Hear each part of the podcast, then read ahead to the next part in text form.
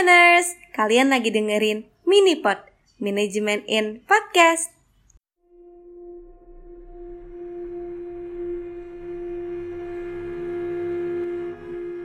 Halo Manners, kali ini bersama aku, Rantiara, bertepatan dengan malam Jumat di episode ketiga ini adalah hashtag balik bayar.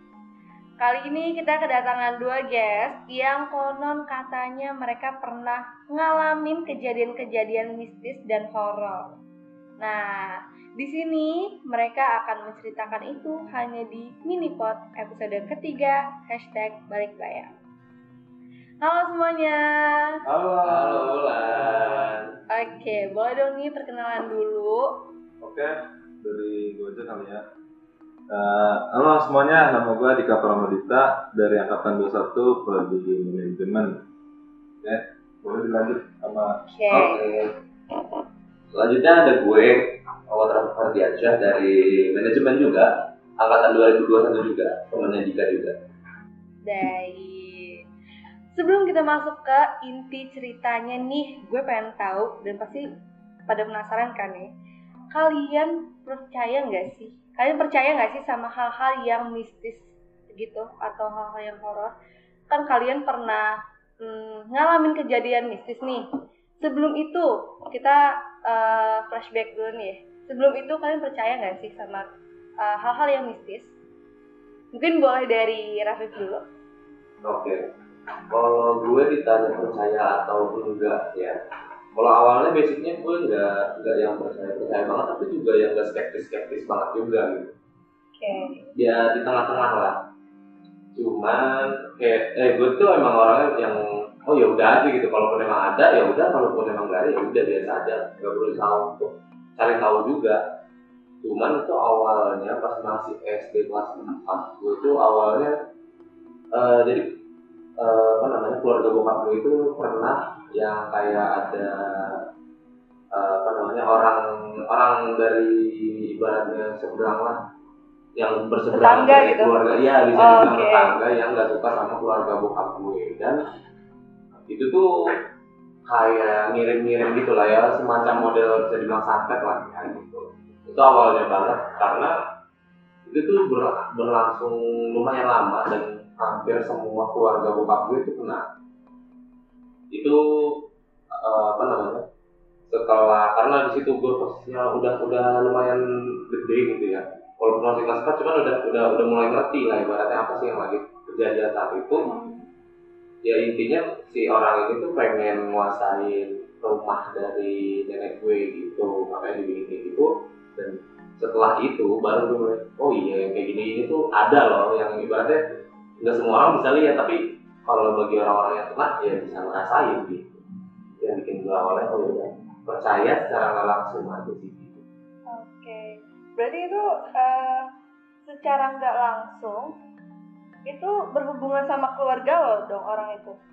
Iya, masih jadi sebenarnya si orang ini tuh rumahnya di samping rumahnya keluarga gue gitu kan di kampung bokap ya Oke. Berarti eh, emang rumah lo di daerah mana sih sampai eh, maksudnya masih ada hal yang seperti itu gitu kan? oh, iya. Sedangkan kita tuh eh anak-anak yang tinggal di kota gitu ya, jarang mendengar hal-hal yang udah apa ya? udah nggak terlalu udah kental iya betul udah nggak terlalu kental soal eh, hal yang seperti itu gitu iya sih kalau bokap tuh kan aslinya orang dari Sumatera ya cuman ya dari Bangka Belitung gitu kan dari Bangka Belitung dan emang di sana tuh ya kalau tapi dulu ya kalau sekarang sih udah udah nggak terlalu sebegitunya lah ibaratnya kalau dulu tuh waktu itu masih SD emang itu tuh kayak gitu ibaratnya orang kirim-kiriman santet gitu dalam bentuk Mhm. santet tuh masih ada dan masih lumayan banyak lah ibaratnya gitu dan hal yang biasa ya Iya, dan memang gitu. itu tuh kayak ya udah orang nanggepin karena udah heran lah ibaratnya udah bukan rahasia umum gitu. Karena di Sumatera kan, kalau kecuali kalau misalnya sedikit doang. Oke, back to topic nih. Kita sekarang eh, tanya ke Dika ya. Dika, gimana sih lo percaya nggak sih tentang hal-hal yang mistis gitu? Boleh dong diceritain. Oke, kalau dari gue sih eh, dulu sih tuh sebenarnya nggak percaya ya kayak gitu gituan kayak gue tuh dulu juga. Gue juga orangnya nggak agak takutan gitu sama hal mistis kan. Jadi ya paling cuma perasaan doang. Paling kalau dulu ngerasa perasaan doang. Biasa aja gitu ya. Iya walaupun emang sama kayak aku gitu kayak ya di itu di keluarga dari nyokap sih emang banyak yang bukan banyak emang kayak keturunan kayak ada aja pasti yang ahli-ahli mistis gitu kan. Kayak pembuat segala pasti ada yang kayak gitu pernah juga di tes dulu kan sama Om Nuhat kayak keahlian-keahlian mistisnya. Kalau dulu sih sebenarnya nggak nggak percaya masa masih bocah kan. Mhm. ya mikirnya ah apaan sih? Kayak sulap paling mikirnya dulu sulap gitu. Tapi setelah ya ngerasain sendiri kan kejadian-kejadian ya di rumah terus di kampung gua terus di alam juga kan kayak sering ngerasain kayak gitu kayak bukan ngerasain lagi malah kejadian kalau buat sekarang sih gua gak percaya percaya sih untuk hal-hal seperti itu Oke, tadi kan lo bilang, lo kan tadi sempat bilang ya, eh, lo pernah, lo merasakan gitu ya, merasakan. Hmm, Nah. kejadian Ya, dari eh, dasarnya lo diri lo sendiri itu lo tuh punya six sense atau eh, atau gimana sih gitu? Atau punya cuma punya feeling tentang makhluk halus gitu doang gitu? kalau perasaan enam sih kayak nggak punya sih ngelihat gitu nggak punya. Tapi kayak setiap orang pasti bisa lah merasakan hal-hal yang kayak gitu aura Oke. negatif. Ya pasti perbedaan hawanya ada. Tapi kan yang selama ini gue rasain tuh mayoritas kayak kejadian jadi bukan ngerasain doang kayak ada kejadian gitu kan. Jadi gitu sih kalau menurut gue sih gue nggak ada Jadi lo nggak bisa, bukan orang yang bisa melihat hal itu. hal-hal Oke. Cuma paling ngerasain doang nih keberadaan mereka gitu ya. iya kalau ngerasain pasti hampir setiap orang kayaknya bisa deh kalau menurut gue sih gitu. Oke. Terus juga lo nyebutin nih ya, eh, lo suka main di alam gitu ya? Kan alam tuh kan identik sama eh, mungkin pegunungan gitu ya, identik sama hal-hal yang horor, hal-hal yang mistis. gitu ya. Iya betul. Nah, apa sih? Ada cerita apa sih di balik itu? Sih yang paling berkesan banget yang benar-benar kejadiannya jelas terus bukan gue doang yang ngerasain ya bukan Oke. kejadian bukan gue doang itu gue lagi di, ada di salah satu pegunungan lah lagi di lembah itu di Curug gue ramean sih. Ada ber, ada berlima orang loh kayak entah dari mana tuh ada kayak suara raungan gitu. Tapi di situ gue masih mikir positif kalau itu tuh hewan. Oke. setelah eh, gue kan orangnya agak-agak nekat ya. Jadi kayak wah harus dicari nih sumber suaranya nih. Iya. siapa tuh jackpot kan? Hewan apa gitu. Tapi nggak ada. Jadi kedengaran suara kaki juga nggak ada tapi sampai sekarang sih tuh gue ngerasanya masih hewan sih belum bisa. Wah itu hewan halus wah kalau gue enggak sih masih belum bisa ngecap kalau itu makhluk tuh Itu tuh lo sendiri yang eh, denger atau yang lain temen-temen lo juga denger gitu? Ya, kejadian itu tuh suara itu tuh cuma sekali doang itu dua kali. Itu jelas banget suaranya kenceng banget jadi gue lagi agak deket sama sumber suaranya. Eh, lagi di atas tebing gitu mau lompat ke dalam air kan. Gue langsung nengok ke belakang tuh. Ya wah ini suara kok kenceng banget nih suara raungan nih. Terus kayak buat memastikan kan lah ya. Gue nanya ke teman-teman gue tuh eh pada denger nggak sih? Dia denger denger suara raungan. Masih agak panik gitu kan agak nggak noleh-noleh ke belakang. Terus nggak lama bunyi lagi tuh suara makin kencang kan wah gua udah panik kan siapa tahu itu menerkam gitu harimau Iya. beruang kan Kan ditakutin kayak hewan gitu kan? iya kan Yang Agak bisa, ngeri, kan. iya. Gua turun deh dari tempat itu langsung naik lah pokoknya lagi dia tuh langsung naik jaga-jaga gitu kan terus gitu aja paling oh udah udah selesai berhenti main di situnya so prepare prepare buat pulang Tapi nggak nemu tuh. Enggak, akhirnya sih nggak nemu. Berharap sih nemu. Itu kali bukan bukan bukan kali kentut yang raung. Iya, tapi colong ya. Tapi ya kan, maksudnya kayak eh, lebih ditakutkan itu yang kayak hewan buas gak sih? Iya, Iya. kalau gue lebih takut kan hewan buas, soalnya gue nggak nggak terlalu takut kalau sama makhluk-makhluk gitu. Nah kalau itu kan eh, suara raungan ya, Hmm. itu kan bisa aja eh, dari hewan dari hewan-hewan buas di hutan gitu kan. Nah mungkin ada nggak sih cerita lain gitu yang emang benar-benar gak ada mungkin gak ada sosok atau kita juga apa ya di luar di luar nalar pikiran kita gitu. Oh ada itu ada ada. Apa tuh? Jadi ini buat disclaimer ya buat yang Oke. mendengar minipod ini kalian mau percaya atau enggak terserah tapi ini kejadian asli Oke. Ngerasain. Eh kejadian di gue kan Kalau belum kejadian pasti bel- belum ini ya, nggak Iya. percaya gitu ya. ya Gimana tuh? terserah buat kalian mau percaya atau enggak. Jadi gue lagi iseng mau apa ganti cat kamar kan. Iya. sebelum warna hijau. Mau diganti warna putih itu. Gue udah udah proses ngecat lah. Terus kan masih ada lemari tuh di dalam kamar gue masih gue tutupin ini deh orang di dalam sana kan terus gue daripada gabut kan ngecat nggak ada suara apaan. Gue nyetel lagu tuh. HP gue taruh di tengah-tengah atas lemari. Oke. terus nggak lama tuh HP kayak kelempar gitu agak jauh. Sampai ke eh, pintu. Itu tuh layarnya langsung agak pecah gitu deh bertak-bertak gitu itu emang aneh sih mungkin kalian denger ini kayak "Ah, apaan sih ini orang ngarang kali ya? Tapi terus itu Iya. kejadian di gue sih. Emang agak, agak kaget sih tapi ah ya udah paling ngerasanya kayak mikirnya ah ini penghuni rumah kayak nggak suka kali kita diganti emang kan gitu sih terserah sih kalian mau percaya atau enggak kalian belum ngerasain sendiri gitu ya. Jadi Iya kalian pasti jangan sampai lah merasa Jangan sampai. Jangan sampai kalian yang dilempar ya. Oke. Ini kan eh, maksudnya ini hal pertama yang kejadian di rumah lo atau udah pernah gitu berulang atau sering gitu di rumah lo kejadian kayak gini? Ah, kalau gue pribadi sih eh, kayak standar ya apalagi kalau di rumah tuh paling suara orang di tangga step-step di tangga Ah, gitu iya bener bener bener. suka enggak di dapur lah ada aja yang bergoyang kan kan di dangdutan atau di tapi kalau kan gue dulu tuh di rumah tuh kayak ternak burung gitu ya Oke. emang harus dijagain Oke. Suatu saat ya keluarga pengen pulang kampung nih. Nah terus nyuruh teman bokap suruh tinggal di rumah gue buat jagain ternakan burung itu kan.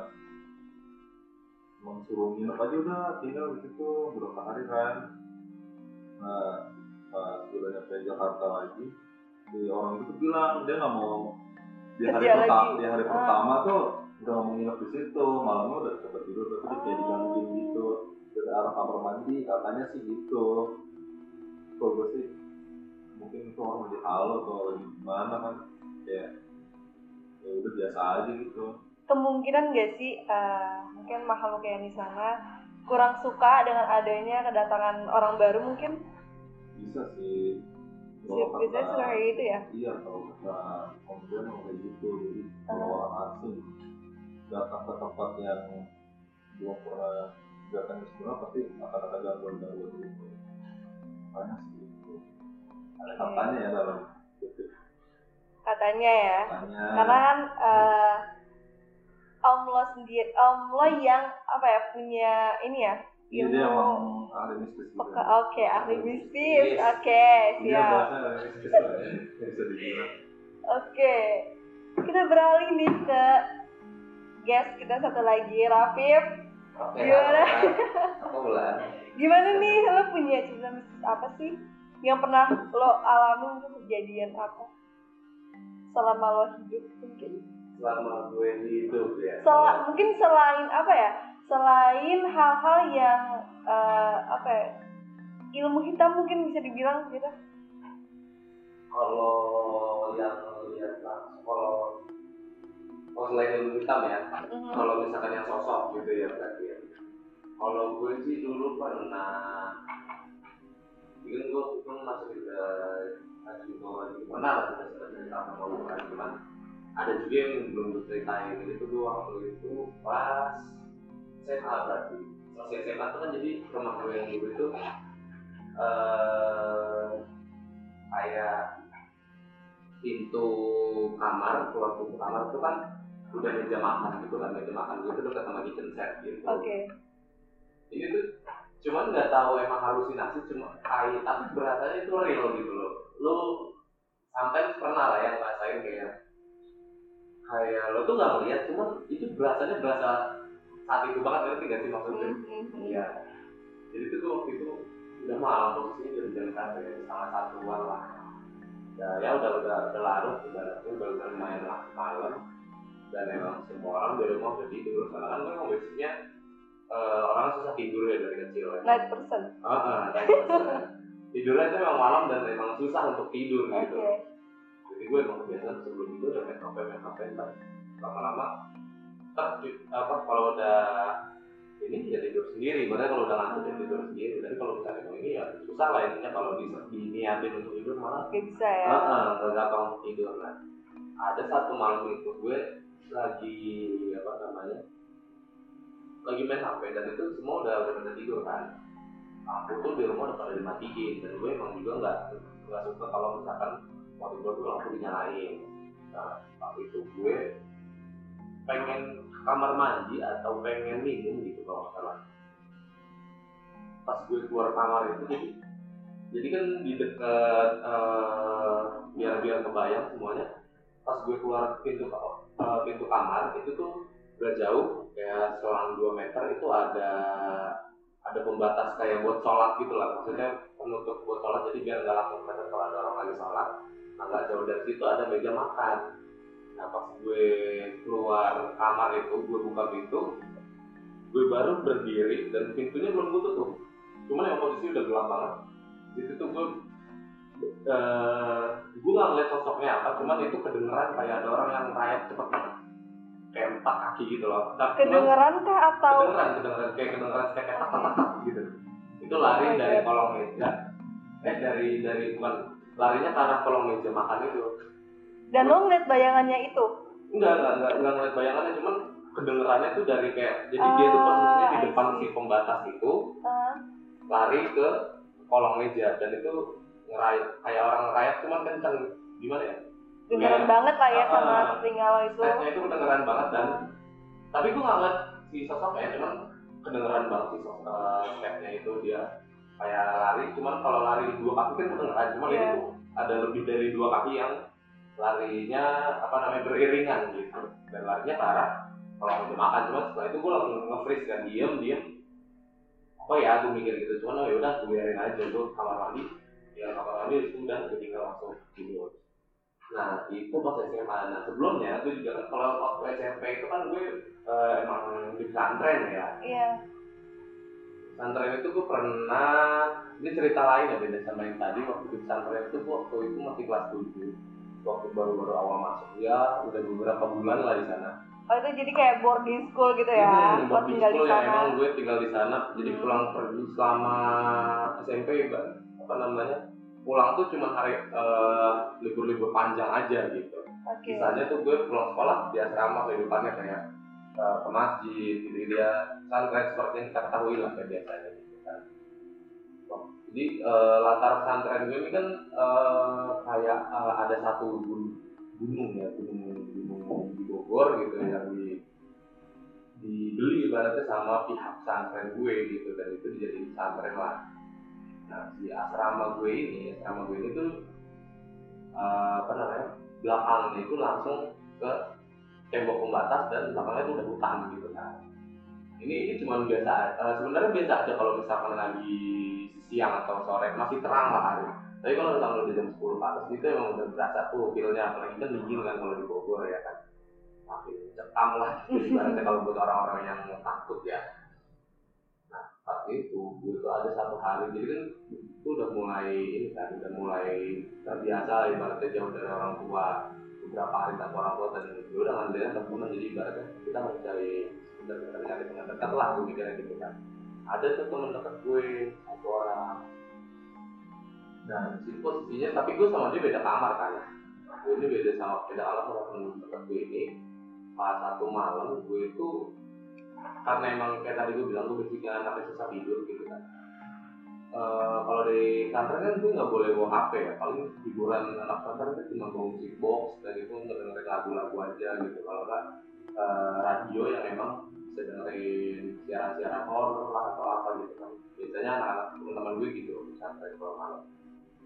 Nah pas itu karena gue masih anak kelas 7 kan masih ngikutin peraturan banget ya. Nah, maksudnya Mas strict Ah, sama ah, aturan ya. masih terikat banget sama peraturan harus tidur jam 10 tuh lampu udah Mati. tidur ah, udah jam tidur udah harus tidur ibaratnya karena paginya mau masjid subuh gitu kan di situ tuh masih anak kelas 7 gue yang ya udah masih nurut lah ya ibaratnya masih ngikutin yang lain peraturan masih giniin banget karena teman-teman gue juga belum ada yang kelihatan yang yang bandel gitu Hmm. kan di situ gue ikut lah ibaratnya jam jam di asrama tuh jam 10 tuh udah harus tidur. Ibaratnya udah masuk jam tidur yang penting lo udah di kamar matiin lampu gitu gitu biar eh, subuhnya nggak siangan intinya tujuan utamanya itu.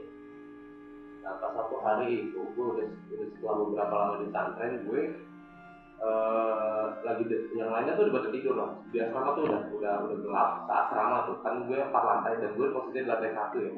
Lantai satu.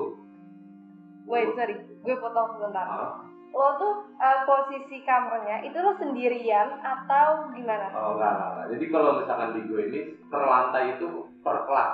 Oke. Nah, per lantai per kelas. Jadi di lantai gue ini ada lima kamar dan satu kamar itu enam orang. Enam orang kan jadi ranjangnya tingkat ya, dua-dua. Oke, jadi lo rame ya tidurnya nggak sendiri gitu. Enggak sendiri, bukan bukan satu kamar sendiri tapi satu kamar berenam. Oke, lanjut. Nah, si teman dekat gue ini salah satu teman dekat gue ini kamarnya di seberang gue gitu kan. Nah, dan gue tahu dia tuh waktu bawa kipas kan, karena emang eh, kalau misalnya lagi berasa panas tuh ya mau ada kita juga tetap butuh kipas lah intinya gitu. Tapi kalau misalnya lagi musim hujan lagi dingin ya ya udah kita mau Dingin. nggak perlu ini juga kita udah bisa tidur intinya gitu. Nah pas lagi malam itu tuh karena gue tahu si teman dekat gue itu punya kipas malam itu gue inisiatif lah pengen pengen ngambil kipas dia lah gitu pengen minjem ya. karena dia tuh posisinya kamarnya di depan di depan tuh maksudnya yang bisa kalau buka jendela itu tuh sirkulasi udaranya bagus nah kalau gue kamar gue tuh belakang langsung ke ketemu tembok jadi nggak bakal kalau mau dibuka juga nggak bakal ada angin sirkulasi angin yang masuk kan malam itu tuh gue udah jam sekitar jam berapa ya udah jam 12 ke atas lah ya ya Udah lewat 12 ke daripada jam tidur ya. Heeh, Kan. udah kalau daripada jam tidur dan emang semua udah udah udah sunyi gitu nggak ada Pergerakan, nggak ada, nggak nggak ada ada pergerakan apa pun. suara teman-teman aktivitas yang masih pada bangun gitu. Ah, cuman iya. ya kan nggak tahu ya kalau di kamar masing-masing. Ya selama udah gelap lorong kan jadi eh, asrama gue tuh ada lorong ada lobby kan. Hmm. lorong tuh di, jadi kamar kamar santri itu saling berhadapan. Di, di tengahnya ada lorong. Di sebelum eh, pas pintu masuk tuh lobby ke kirinya itu lorong kanan kirinya itu kamar intinya gitu pintu kamar nah pintu kamar gue itu kan eh pintu kamar teman gue itu kan berseberangan sama gue kan. Nah, malam itu tuh gue pengen ngambil. Pengen ngambil si kipas teman gue pengen minjem lah. Nah di situ ya udah karena lampu gelap kan jadi kan kita kadang mata tuh kan harus kelihatan ya. beradaptasi gitu ya. Iya. dan tapi kan kalau misalkan di harus beradaptasi tapi kalau misalkan di dalam gelap ada yang emang mencolok di terang kan itu lebih kelihatan gitu kan. Ah, ini yang pertama kalinya banget yang benar-benar gue ngeliat ya. Kalau ini yang benar-benar pure gue ngeliat sosok itu pas gue mau ngambil kipas gue keluar kamar itu gue buka nih karena posisinya udah pada jam tidur kan gue juga takut ketahuan ya karena gue belum eh, belum tidur gitu. Gue pelan-pelan aja pelan-pelan. Buka pintu terus gue tutup setelah gue tutup itu gue posisinya ngemuter eh, muter 180 derajat dari nutup pintu ke arah si pintu kamar temen gue. Oh, oke. ya kan kan berbalik lah gitu ya. Hmm. nah pas gue muter itu jadi di lobby itu posisinya di pojok lobby itu ada jendela yang langsung ada ke hutan gitu. Dan itu memang untuk sirkulasi juga ya intinya awalnya. Apa namanya fungsinya ya gitu. Nah di situ tuh ada ada meja. Meja aja gitu. Emang meja di lobby gitu untuk naruh naruh laundry untuk apa gitu. Nah pas gue lagi muter itu itu tuh ya percaya nggak percaya tapi yang gue lihat itu gitu ya Apa itu tuh ada kepala doang Oh my god. kepala doang ngegeletak dan dia ngeliat ke gue gitu jadi kepala pas gue muter gue muternya juga nggak yang kenceng gitu kan pas gue muter Pelan-pelan gitu ya. Ah, ah.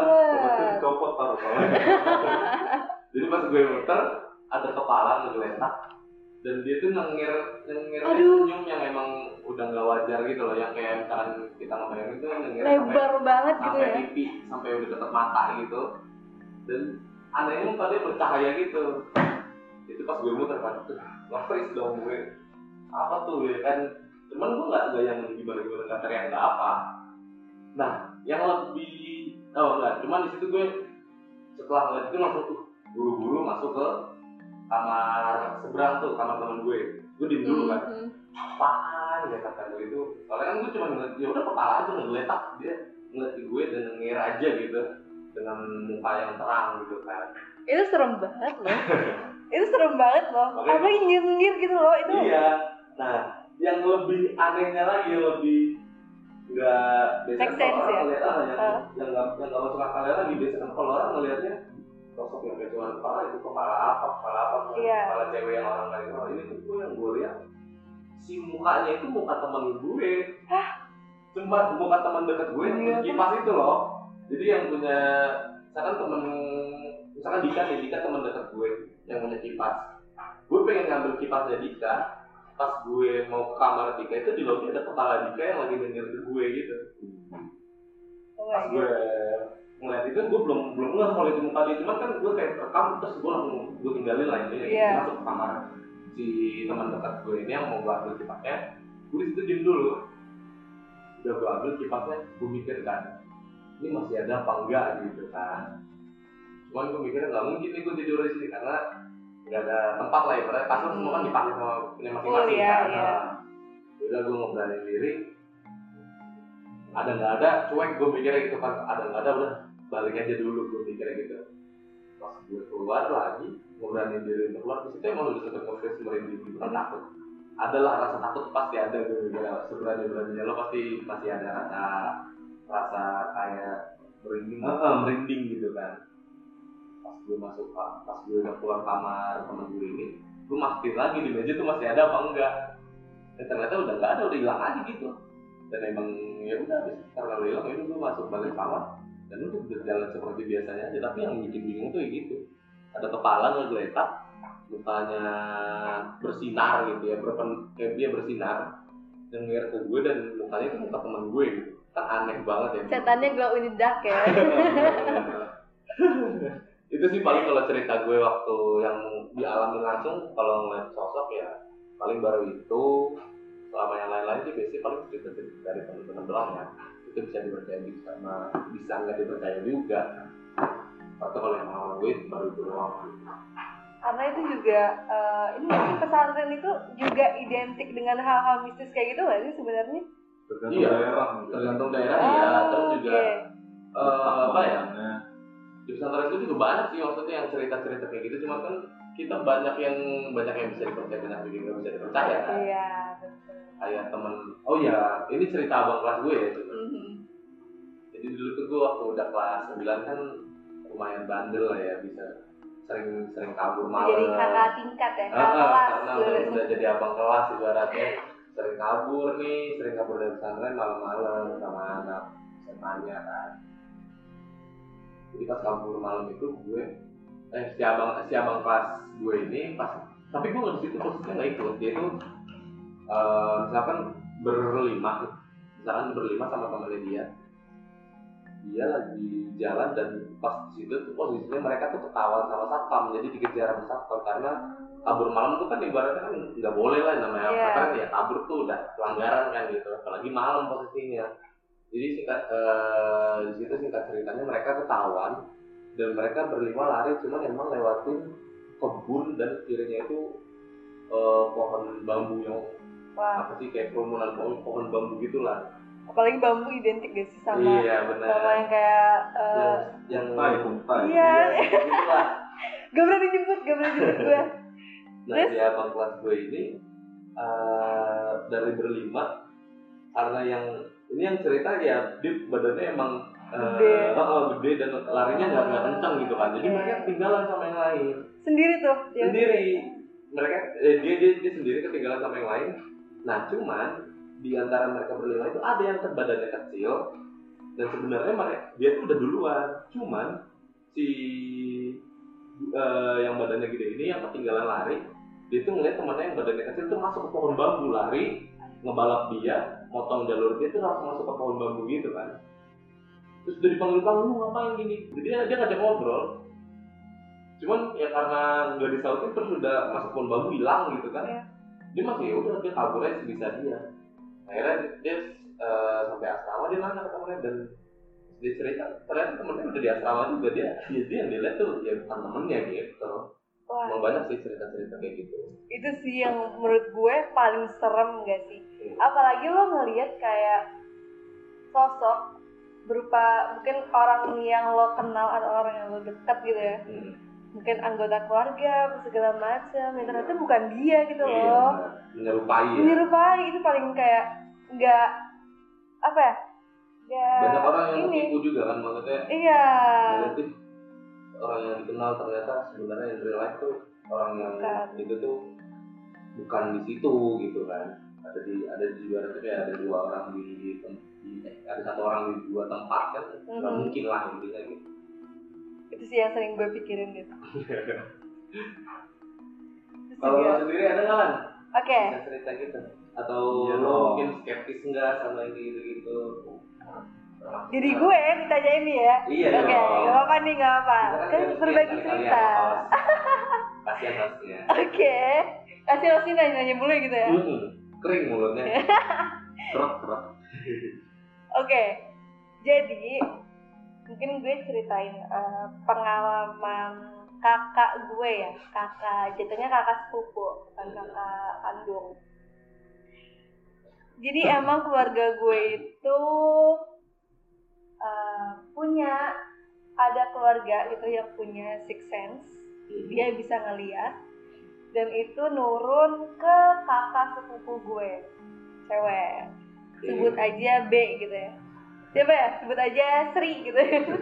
Mawar mawar. Mawar oke itu. sebut aja Mawar. Jadi dia punya sukses dia bisa ngeliat. Itu tuh dari kecil mula. Dari kecil mula? Dari kecil. Oh tuh dari udah lahir gitu? dari eh, nggak dari Oh, lahir juga sih. lah. gue masih kecil.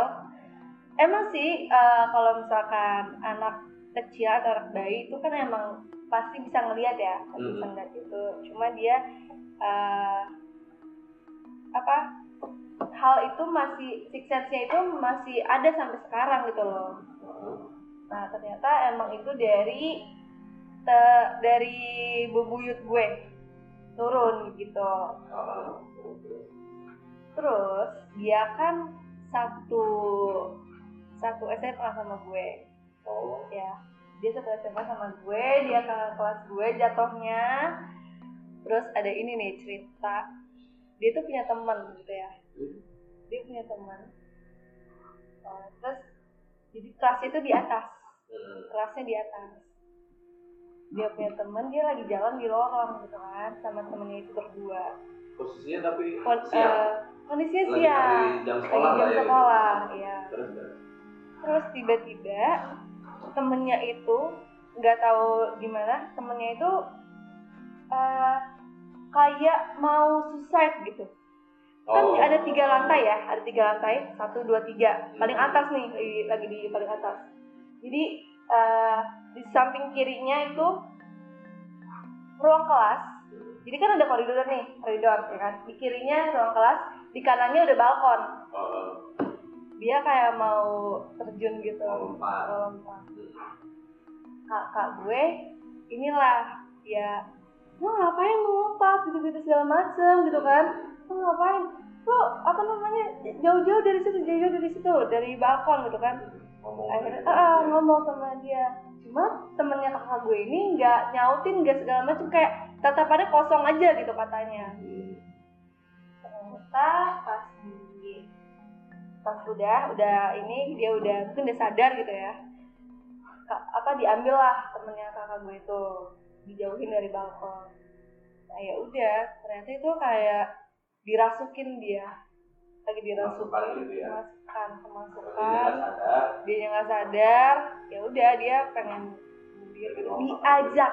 Katanya sih ya diajak untuk bunuh diri di situ loncat. Gitu. Serem ya maksudnya kalau misalkan kayak gitu nyawa. Ya. iya. Betul. Bahaya kitanya ya taruhannya nyawa. Iya. Apalagi kita nggak ngerasa apa apa sebelumnya. Tiba-tiba ya sakit aja. Iya iya kalau misalkan sampai mati ya walaupun sedih juga ya. Cuma maksudnya kalau misalkan pas jatuh terus lo kalau jadi cacat kan Iya. lebih di lebih malu Iya, juga. benar, iya sepanjang ibaratnya selagi lo masih hidup kalau misalkan itu kenapa gara-gara itu wah juga lah gitu ibaratnya itu bahaya sih bahaya, banget. pasti udah pasti. Iya. kalau bisa jangan sampai deh tatapan kalian tuh kosong. Eh pikiran Iya. kalian tuh kosong gitu ya kalau lagi di mana mana tuh.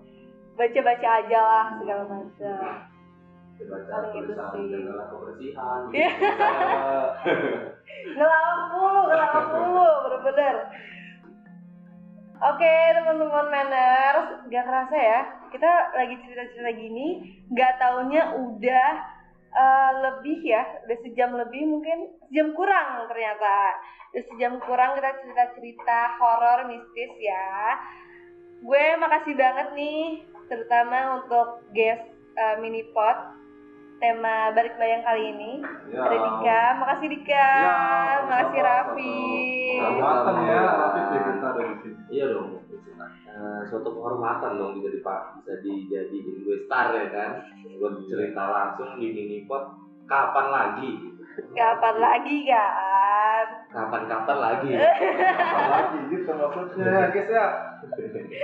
Thank you banget udah ngeluangin waktunya buat cerita di minipot kali ini. Oke, itu dia teman-teman.